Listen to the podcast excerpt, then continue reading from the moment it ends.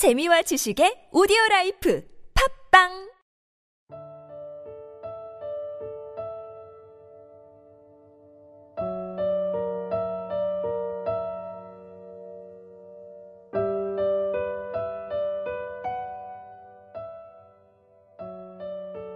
미움이 그친 바로 그 순간. 제1부 다섯 번째 이야기.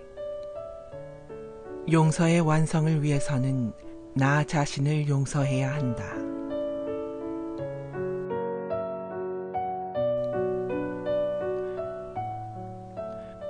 사실 가장 용서하기 어려운 사람은 바로 자신이다. 많은 경우에 상처받은 사람들은 자신을 단죄하는 경향이 있다. 어떻게 내가 그런 상처를 받도록 행동했을까? 상처받은 내가 바보지. 그런 나 자신을 나는 절대 용서할 수 없어. 자신에 대한 실망 때문에 스스로를 용서하지 못한다. 자신을 용서하기 어려운 몇 가지 거짓 이유를 보면 다음과 같다. 첫째, 다른 사람의 행위는 정당화할 수 있지만 자신의 행위는 그렇게 할 수 없다. 둘째, 자신의 실패는 인정할 수 없다. 셋째, 과거에서 도피할 수 없다. 넷째, 한 번 저지른 일은 원상복구할 수 없다. 다섯 번째, 관대함은 타인에게 베푸는 것이지 자신에게 베푸는 것이 아니다. 그리고 여섯 번째, 나는 용서받을 자격이 없다. 자기를 용서하지 못하고 단죄하는 사람은 자신에게 벌을 줌으로써 다시 한번 스스로에게 상처를 입힌다. 특별히 부모나 배우자한테 상처를 받았을 때 상처 입은 사람은 상대방을 미워하기보다는 자신을 더 단죄하는 경향이 있다. 상대방한테서 상처를 받아 그토록 비참한 감정에 사로잡히는 것이 사실은 자기 탓일지도 모른다고 생각하면서 스스로를 단죄하고 혐오한다. 어린 시절 아버지나 오빠 또는 친척 남자한테서 성폭행을 당한 여성들의 경우 대개는 가해자보다 자신을 더 미워한다. 가해자가 자기 몸에 손을 대었을 때 거절하지 못한 것을 괴로워하며 죄책감을 갖는다. 그러면서 자기 안에는 본시 더러운 피가 흐르기에 그렇게 허락했다고 단죄하면서 자신을 용서하지 못한다. 어린아이가 아무런 힘도 없이 당했음에도 말이다. 한 젊은 여성은 다섯 살 때부터 일곱 살 때까지 무척이나 좋아하며 따랐던 친오빠에게 여러 번 성추행을 당했다.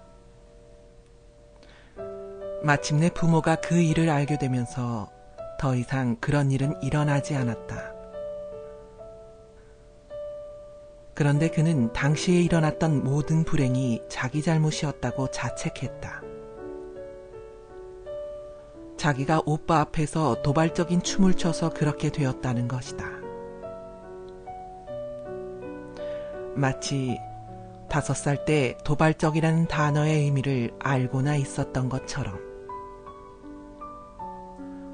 어린아이는 금기가 무엇인지를 깨닫게 만드는 초자아가 아직 형성되지 않았기에 도발적과 같은 단어를 이해할 수 없다.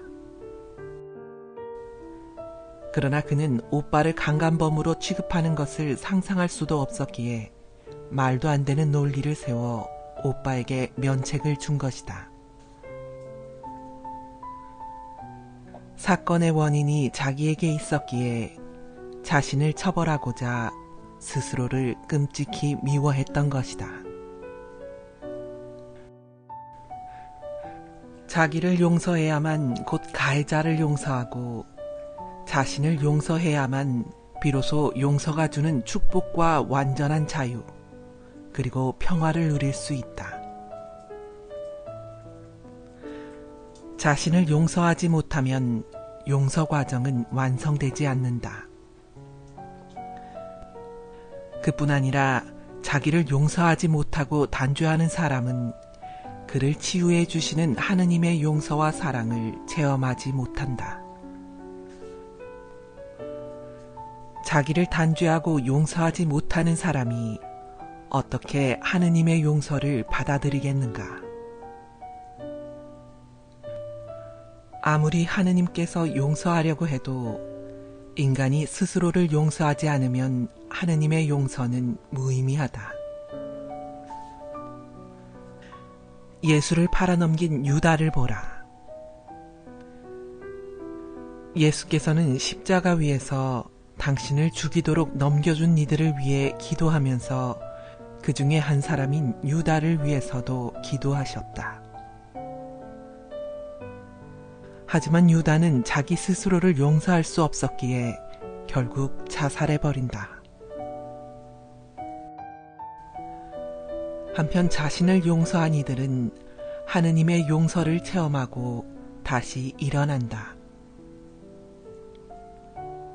성경의 훌륭한 인물들은 다 스스로를 용서한 사람이다.